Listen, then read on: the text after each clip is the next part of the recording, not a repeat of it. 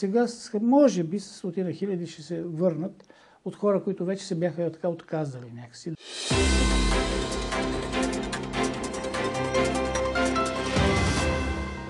Остават два дни до парламентарните избори на 2 април. Какви са нагласите на избирателите? Има ли шанс за изход от политическата криза? Здравейте! Вие сте директно от новините политическия подкаст на Дирбеге. Аз съм Стефан Кунчев и днес за студиото съм поканил Васил Тончев, социолог от агенция Сова Харис. Здравейте, господин Тончев. Здравейте. В неделя ще гласуваме за това кой да ни представлява в 49-то Народно събрание. Какво показва новото социологическо проучване на агенция Сова Харис за нагласите на избирателите? Колко от тях ще гласуват и за коя партия? Ако трябва да обобща, трябва да кажа, че горе-долу сме изправени пред ситуацията, която бяхме изправени преди 6 месеца. Като гледаме по отношение на активността за изборите, готовността по отношение на разпределението между партиите, не виждам някаква съществена промяна, която може да промени така нещата, че развръзката да има някакъв друг ход след изборите. Значи някъде около 42% ли по нашето изследване казват, че със сигурност ще отидат да гласуват и са решили вече за кой. Обикновено тези хора гласуват. Това го знаем от практиката. Това прави пак така обичайните около 2 милиона и 600 хиляди души, които гласуваха и на последните два парламентарни избора. Може би с около стотина хиляди души да станат повече благодарение на хартийната бюлетина. Тоест между 2 милиона и 600, 2 милиона и 700 хиляди души, според мен, трябва да очакваме. Ако не се случи нещо в последния момент, което да предизвика хората да отидат в по-голям мащаб, но поне за сега не виждам такова обстоятелство. Правят впечатление близките прогнозни резултати на левицата 4,1 на 100 и на български възход 3,9 на 100, както между другото и малката разлика процентите между ГЕРБ и коалицията Продължаваме промяната Демократична България между ДПС и Възраждане. Сега да очакваме ли фотофиниш на изборния ден или процентите и подреждането, които очертахте да, току-що това, са... Което казахте, може би това са загадките и действително според данните е така. Виждам, че и, и другите агенции показват много близки резултати. Е, да, първото място се очертава да бъде оспорвано. Така, данните, които получихме при нас, са ГЕРБ СДС с процент и половина повече, но това пак е в рамките на стокастичната грешка. Така че ще бъде така оспорвана битката и за първото място. За третото място също между ДПС и Възраждане е много близък резултат. Там може би ще се реши с гласовете от чужбина, които обикновено са повече в полза на ДПС но също е загадка. И също така много важно и интересно е тези, кои ще влезат. Дали ще са 5 формации, дали ще са 6, дали ще са 7, защото това води до преразпределение нали, на, местата в парламента. На самата граница, това, което засякохме, нали, 4, 1, 3, 9, то е съвсем в рамките на грешката. От тези там формации, които бяха близко, по-надолу нали, падна има такъв народ. Но там, знаем, там те водещи експерти го напуснаха, явиха се отделно, които са безспорно така имена, поне в експертните среди, нали, Ива Митева и Каримански, което при всички случаи се отразява. А пък и изобщо тренда на има такъв народ, знаем, че беше нисходящ от последните няколко избора, нали, така винаги надолу, така че поне според данните те са около 3%, най-вероятно ще останат извън пак. И още нещо, което прави впечатление, в сравнение с резултатите от изборите на 2 октомври миналата година, сега ГЕРБ СДС леко качва проценти, а коалицията между Продължаваме промяната и Демократична България даже не достига до аритметичния сбор на двете формации от предишните избори. Възраждане пък добавя 2% подкрепа към резултата си. Какво предизвика тези движения нагоре-надолу в нагласите Ако гледаме ГЕРБ СДС, те са си горе-долу на резултата от предишните избори. Там има така някакво плато, има изградено някакво твърдо ядро, но а, коалицията между Продължаваме промяната и Демократична България не, не доведе до увеличение. Напротив, те, събрания, техният сборен резултат беше към 27 на изборите, малко над 27. Сега показва, че сборен дори не достигат това ниво, на което са имали на миналите е, Това логично ли е да се случи? Еми, това показва, че е, някакси вървенето по две писти може би е било по, по-добро за тях. Че това решение вероятно е неудачно и очевидно има така някакво напрежение между така поддръжниците на едните и на другите, някакви различия, които не са изчистени. Знаеме защо го направиха. Те го направиха от гледна точка на следващите местни избори, когато да играят заедно, тогава нали, и мажоритарно биха могли, поне в големите градове, да, да спечелят. това тогава ще им носи някакви дивиденти, но на този етап, според данните, е, така съюз им, предварителният съюз не, не изглежда успешен. Ами възраждане? Какво доведе? 2% не са малко политическа подкрепа.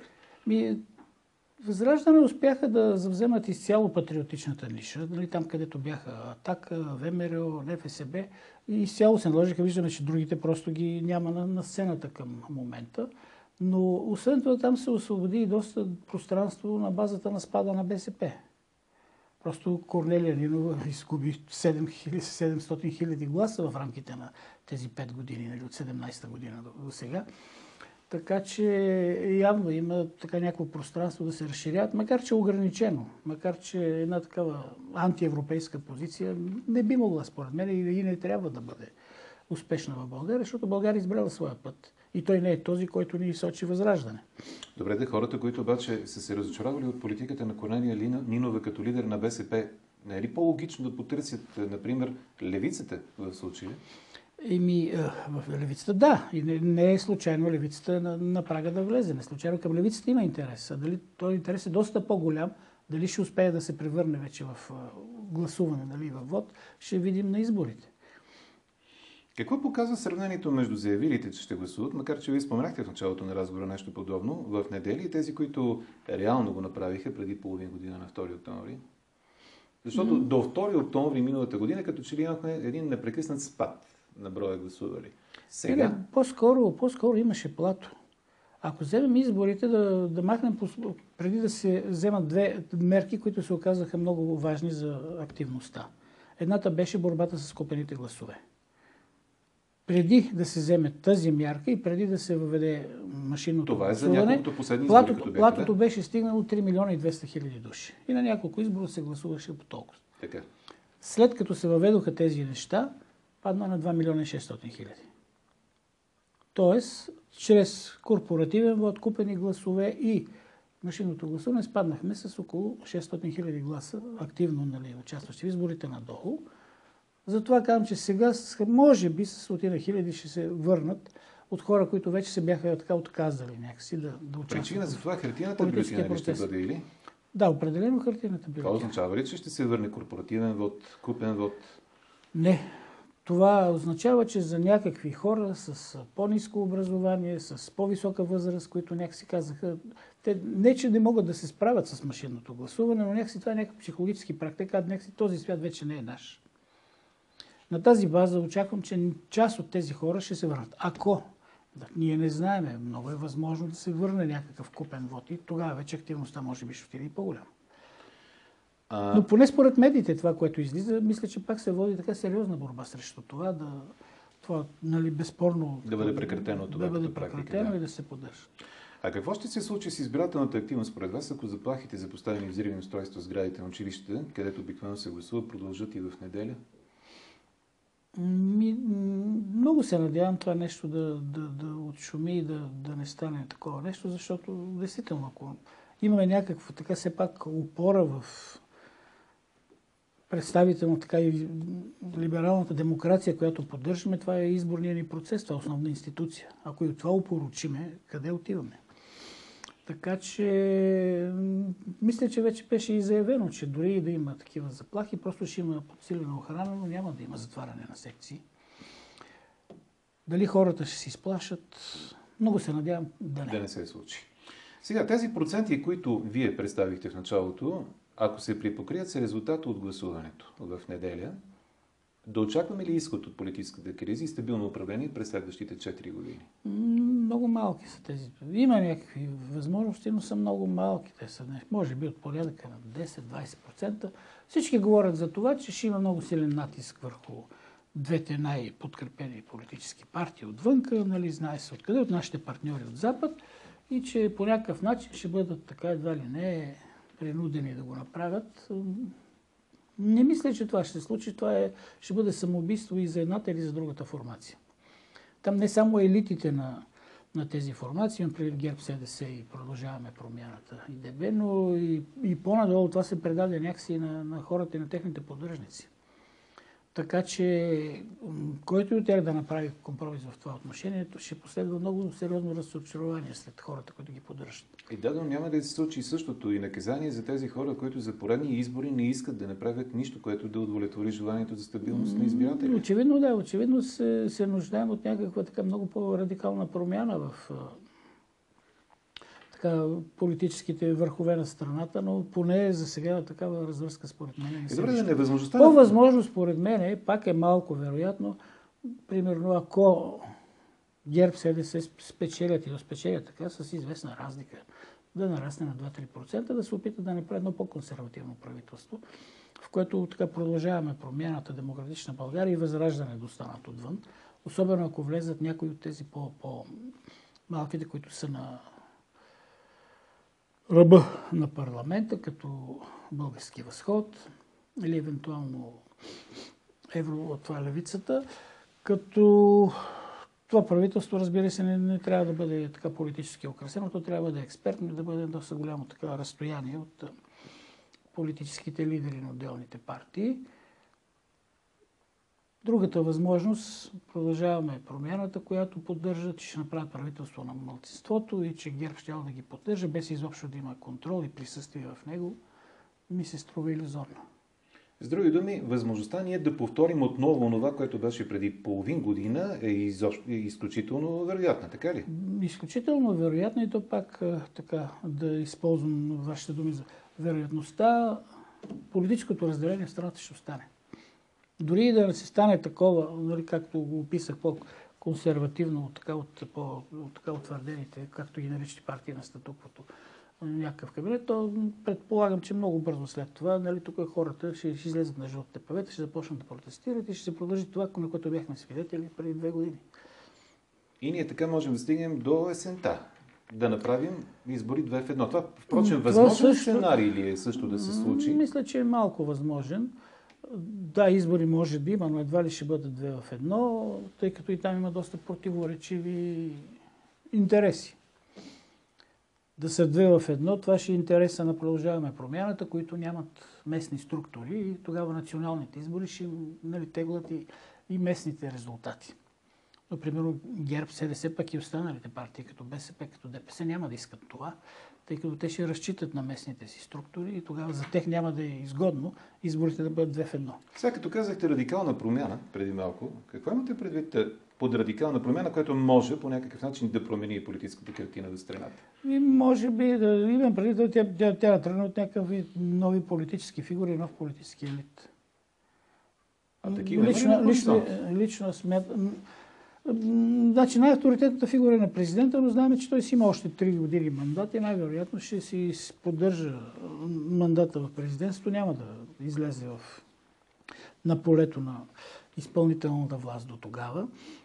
Но кръщяща нужда има и в лявото пространство от нови лидери. Ние виждаме какво стана с БСП и с лидерството на Корнелия Нинева крещяща промяна, според мен, има и в тази нова вълна от по-млади хора, от по-младо поколение, което излезе и се включи в политическия живот, подкрепяйки продължаваме промяната.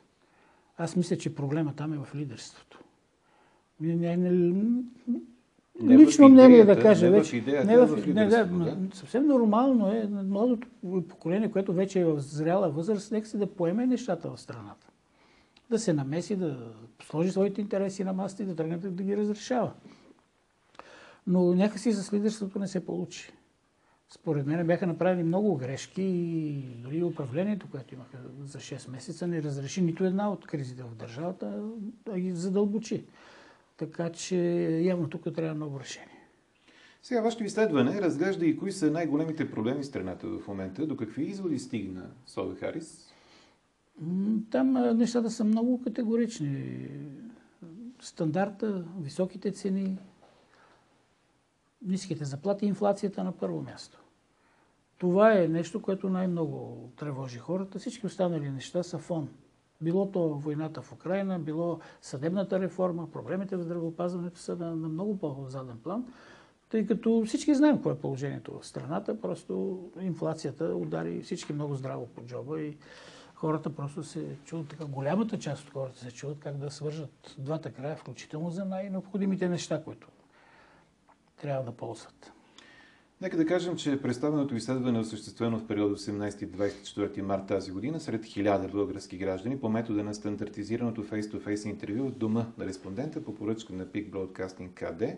И накрая, какъв според вас ще бъде ефект от въвеждането за първи път на тези избори изискването за видеонаблюдение при броенето на бюлетините в изборните секции? И много се надявам да не настане хаос. Хубаво е да има някакъв по-голям контрол, но в същото време толкова се осложниха правилата, че според мен ще бъде сериозна пречка за изборната администрация да си свърши работата. Надявам се и това нещо да, да бъде от полза, да не бъде от вреда. Все пак факта, че всичко се записва и се документира, би трябвало да направи някои хора много по-отговорни. И според мен в България има една прилична изборна администрация, която натрупа доста опит през целите тези 30 години, нали, което имаме свободни избори, която се справя прилично с изборния процес. Въпреки, че сега се изказаха доста големи съмнения по отношение на нея, на базата на всичко това, което ставаше в парламента и тези взаимни оплювания, които бяха за машинното гласуване, хартината бюлетина и така нататък. Неща, които според мен бяха доста безотговорни, защото някак си вкарват съмнение в хората, че изборният процес е демократичен и честен. Така че и тук имаме така сериозни опасности и сериозни подводни камъни, които трябва да преодолеем, но надявам се, че изборната администрация пак ще си свърши работата на прилично ниво. Благодаря ви за този разговор. Това беше всичко за днес. Васил Тончев, директно в новините.